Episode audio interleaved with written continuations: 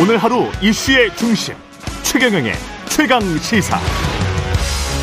네, 야 삼 당이 발의한 이상민 행안부 장관 탄핵 소추안이 어제 국회에 보고됐습니다. 내일 본회의에서 표결한다는 계획인데요. 민주당 고민정 최고위원 전화로 연결돼 있습니다. 안녕하세요. 네, 반갑습니다. 예, 어제 민주당, 정의당, 기본소득당까지 이름을 다 올렸기 때문에 표결이 이루어지면 뭐 무난히 통과한다고 봐야죠? 네, 아무래도 당론으로 채택하기도 했고 또 다른 야당들도 있기 때문에 예. 뭐 무난히 통과될 것 같습니다. 그 이렇게 되면 그 일단 본회의에서만 통과되면 직무가 정지되는 겁니까? 네, 그래서 이제 뉴스 보니까는 이제 차관을 바꾸는 것으로 준비를 하겠다는 뉴스를 봤거든요. 예. 이제 당장 이제 직무가 정지되기 때문에 그런 것이겠죠. 그 의총에서 결론이 어땠습니까? 결론에도 불구하고 의총 분위기는 뭐 찬반 양론이 좀 있었습니까? 아니면은 압도적이었습니까? 압도적이었죠. 예. 어, 그러니까 현장 분위기도 그렇지만 이제 원내에서 의원들의 이 의견을 하나하나 다 물었던 결과물도 어, 상당수가 이제 탄핵안에 대해서 찬성하는 의견들이 나왔었고요. 이 아마도 어, 이제 의원들의 생각이 계속 바뀌는 과정들일 텐데 저희가 그 토요일 날 이태원 유가족들께서 그 시청 앞 분향소를 설치하는 과정 중에 경찰과의 좀 마찰이 있었죠. 네. 어, 이제 그런 과정들이 좀 더 영향을 미치지 않았을까 하는 생각도 듭니다. 예. 그러니까 참사가 일어나고 나면 국가가 해줄 수 있는 게 분명히 있음에도 불구하고 이제 매번 그게 막히는 것들을 보면서 의원으로서는 할 수 있는 역할을 자꾸 생각해 보게 되니까요. 예. 근데 민주당 의원들은 어떻게 생각을 하는 겁니까? 당이론적으로는 이거는 인간적으로 뭔가 직무 정지되고 뭐 해야 된다. 그 나와야 된다 이런 의견이 우세할 수 있겠습니다만 법률적으로 대통령실이나 뭐 국민의힘 같은 경우도 그런 주장을 하고 있는데 어, 헌법이나 법률에 위반된 중대한 위반 사안이 있느냐 이렇게 지금 묻고 있잖아요. 어, 이, 그러니까 재난안전법에도 위배되는 부분들이 있고요. 네. 그리고 국정 조사를 하는 과정 중에서 위증도 사실은 좀 몇 번 있었고요. 네. 어, 그리고 이제 뭐 헌법에서 이제 국민의 이 생명과 안전을 보호해야 될 의무에 대해서는 뭐 말할 것도 없고요. 네. 그래서 저희가 바로 이 탄핵안을 내건 것이 아니라 처음부터 계속 자진 사퇴를 요구를 했죠. 예. 사실 이 정도의 대참사가 있었는데 국가에서 아무도 책임지지 않는다는 것은 그거는 너무나 무책임한 일 아니겠습니까? 음. 그래서 자진 사퇴를 계속해서 거부했고, 어 그래서 우리가 이제 해임 건의를 다시 대통령에게 요청을 했죠. 그런데 예. 그마저도 거부를 당했고요. 아. 그럼, 그럼 이제 저희 민주당 입장으로서는 자진 사퇴도 거부당해, 해임안도 거부당해. 음. 그렇다면 이제는 탄핵으로 갈 수밖에 없다는. 선택지가 저희로서는 없는 겁니다. 그렇군요. 근데 이제 탄핵을 하게 되면 소추위원이 법사위원장인데 법사위원장은 국민의힘 김도우 의원이란 말이죠. 그러면 헌법재판소에 가서 검사처럼 추궁해야 될 사람이 김도우 의원인데 김도우 의원은 이 탄핵안에 관해서 반대를 하고 있기 때문에 제대로 뭔가 검사처럼 이야기를 할 수 있을까 헌법재판소에서. 물론 이분께서 진정성을 담아서 진심으로 유가족의 입장에서 말하기는 어렵다고 보여집니다. 예. 어, 하지만 이제 이분의 개인 입장에서 소추위원으로 나서는 건 아니기 때문에 예. 어, 이 탄핵안들이 이제 결정이 되면 문안들도 다 작성이 되는 것이어서요. 예. 어, 그 틀에서 크게 벗어나기는 그 법사위원장도 어려울 것이라고 저는 예상하고 있습니다. 그렇군요. 탄핵 심판 돼서 결정이 되기까지는 어느 정도 시간이 걸릴까요?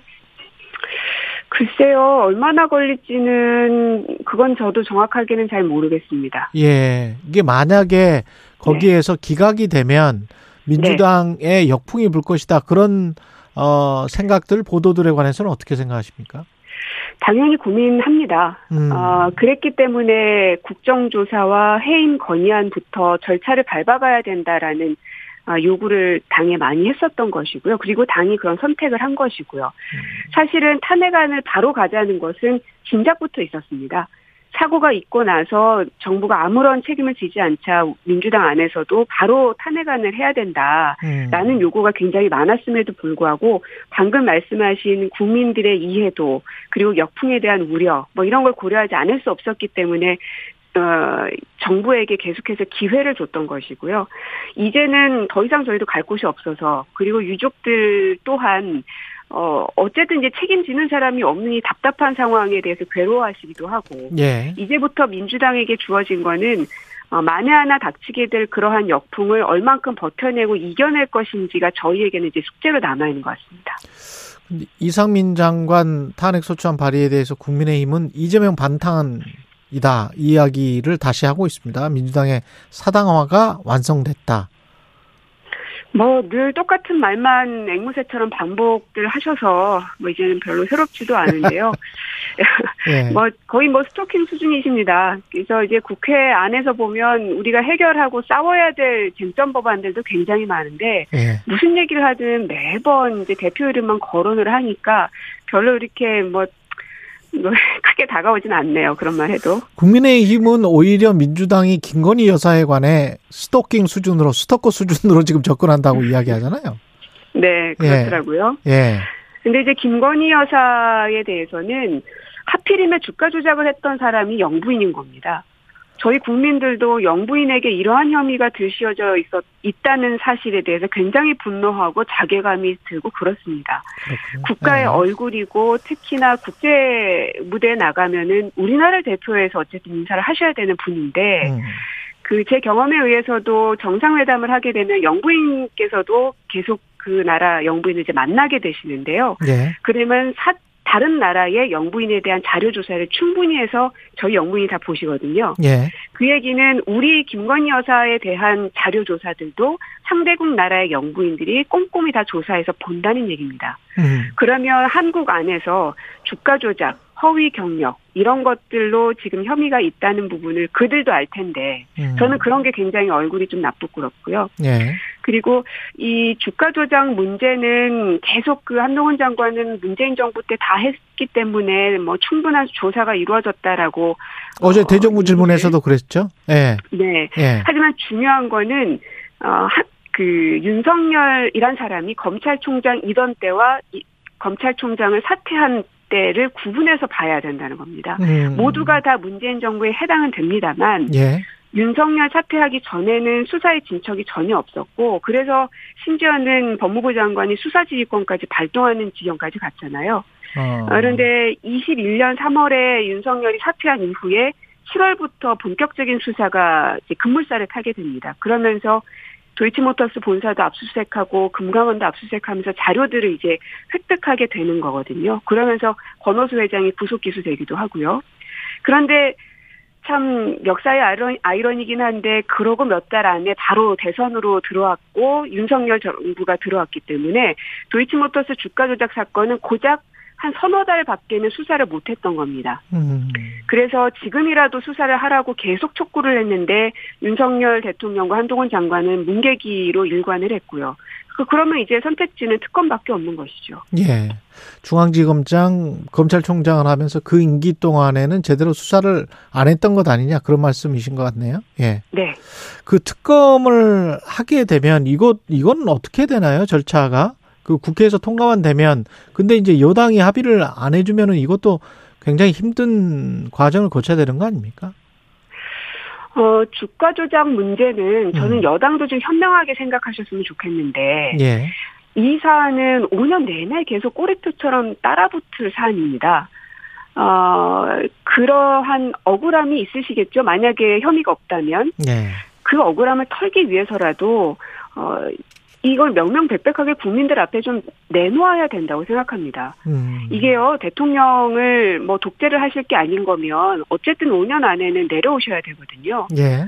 어, 그때 가서 어떻게 감당하시려고 저러나 하는 생각이 들 정도입니다. 예. 그래서 본인의 무혐의를 입증하기 위해서라도 어떤 방식으로든 수사를 통해서 이 진실을 좀 밝히는데 협조하시기를 좀 간곡하게 부탁을 드리는 겁니다. 어제 최재성 전 청와대 정무수석은 다른 무엇보다도 지금 천공 관련한 게 국정조사 네. 빨리 해야 되고 청문회 추진해야 된다.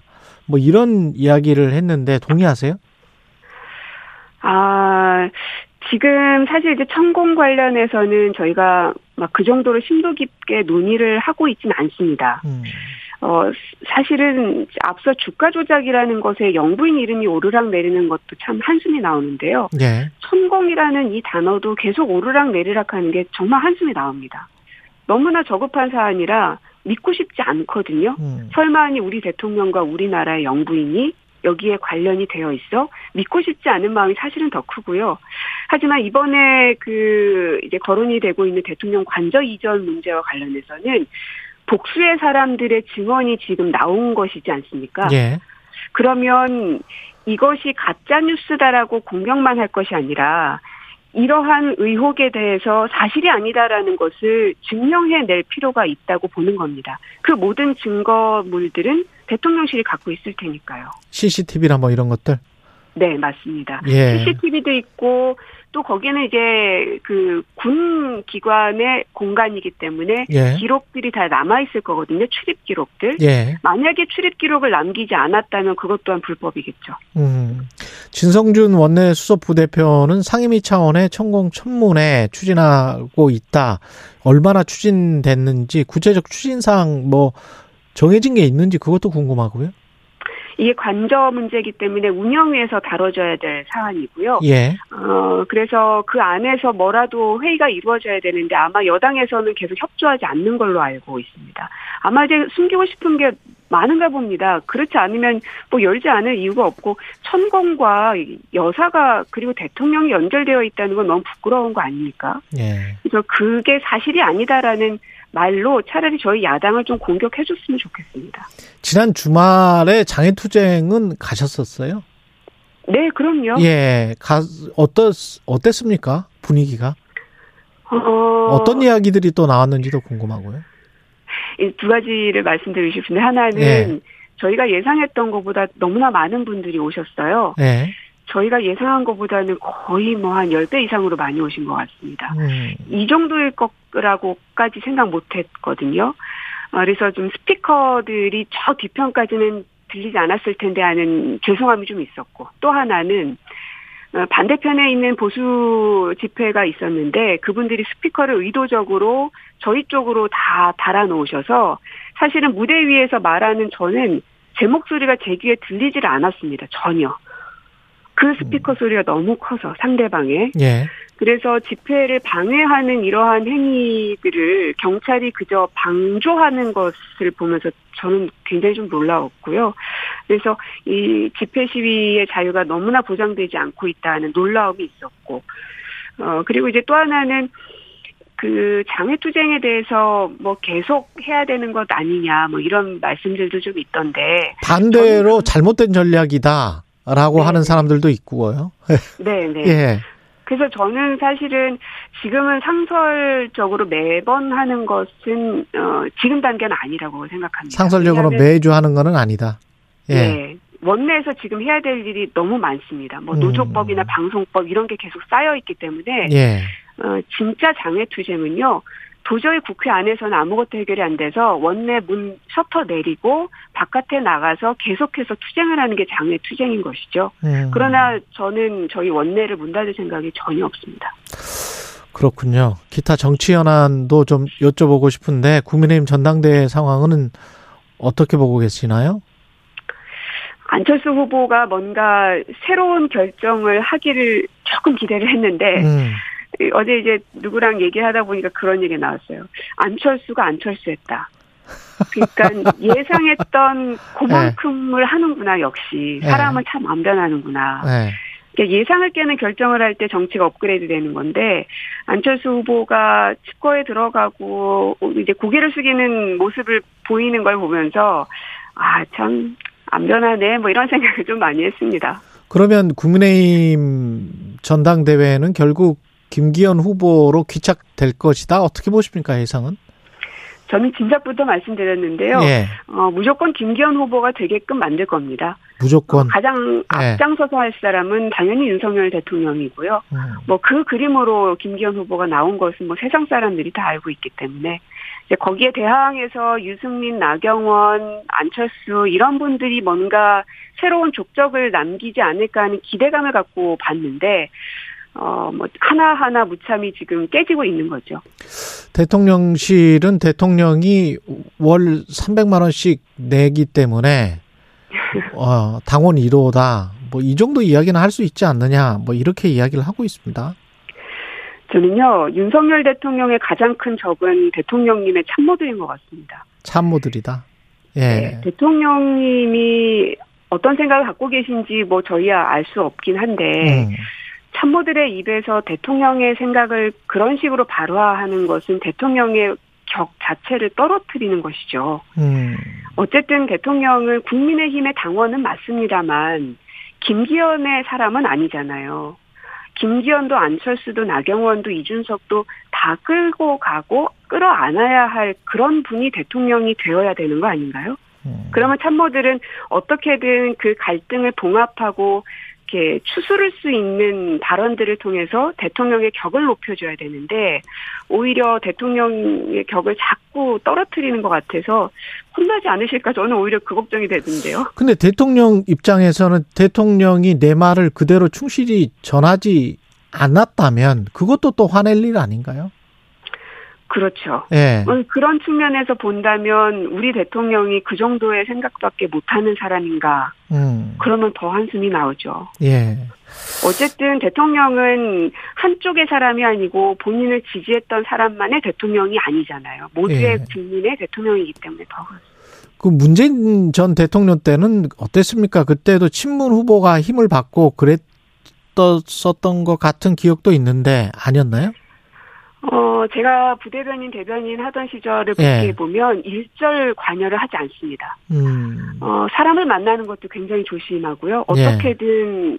그 국회 여의도에서 말로 나아갈 수 있을지 모르기 때문에 음. 굉장히 조심스러워했고 말 한마디 한마디를 신중하게 하면서 이 당과의 관계를 섞이지 않게끔 노력을 많이 했던 기억이 나거든요. 예. 국민의힘이 그 민주당 당대표 선거할 때 지난 팔월이었나요? 이재명이 되면 땡큐 이런 얘기를 해서 이재명이 되면 땡큐 이런 이야기를 했었었거든요. 국민의힘 아, 쪽에서. 아, 국민의힘에서. 네. 네. 민주당 입장에서는 지금 김기현 후보가 되면 땡큐입니까? 어, 김기현 글쎄요, 이게 참 어렵네요. 예. 네. 어, 근데 지금 이 정도까지 대통령님께서 의지를 그렇게 보이고 계셔서 음. 결국은 이제 공천 문제로 갈 텐데요. 어, 만약에 이제 김기현 대표가 되시고 그리고 예상했던 대로 검사 라인으로 공천을 다 깔게 되면 기존에 있었던 국민의힘 사람들은 이제 당연히 반발할 수밖에 없을 거고. 그러나 올해 여름이나 가을 정도에 대통령의 지지율이 어느 정도 선방을 한다면 그냥 이 상태로 그대로 검사 천국이 될 것이고요. 국회도 역시. 예. 근데 지지율이 만약에 하락하게 된다면 정치인들은 자신의 당선을 위해서는 뭐 물불 가리지 않는다고들 하잖아요. 네. 그래서 아마도 이 대통령을 끊어내려는 뭐 그러한 어떤 그 행보들이 보일 수도 있을 거고요. 예. 그래서 지금은 단언하기는 어렵고 결국은 대통령의 지지율이 어떻게 버티느냐가 관건일 것 같습니다. 마지막으로 대변인이 오랫동안 한 오 개월 공석이었는데 용산 이도훈 예. 전 문화일보 논설위원이 대변인으로 선임됐습니다. 예, 청와대 전 대변인으로서 조언을 네. 해 주실 수 있어요? 음, 대변인의 무게감은 대통령이 얼만큼 신임하느냐에 따라서 달라지는 것 같습니다. 근데 지금 윤석열 정부의 대변인들은 어, 그만큼의 신임을 못 받았던 것 같고요. 어, 그래서 기자들도 대변인을 통해서 별로 들을 만한 내용들이 없다는 음. 그런 이야기들도 많이 하잖아요. 예. 그래서 관계자 발이 많이 나오는 게 그래서 그런 건데요. 예. 어, 이 분은 대통령의 신임을 얼만큼 받을 것인가. 음. 저는 별로 많이 못 받을 거라고 생각을 하고요. 그렇게 되면 그냥 일반적인 뭐 스피커 정도에서 벗어나지 못할 거라고 생각합니다. 관계자 발이 비서실장인지 뭐 정무수석인지는 모르겠습니다만은 예. 네. 관계자 발 뉴스가 많이 나오긴 하죠. 예. 여기까지 듣겠습니다. 고민정 최고위원이었습니다. 고맙습니다. 네, 고맙습니다.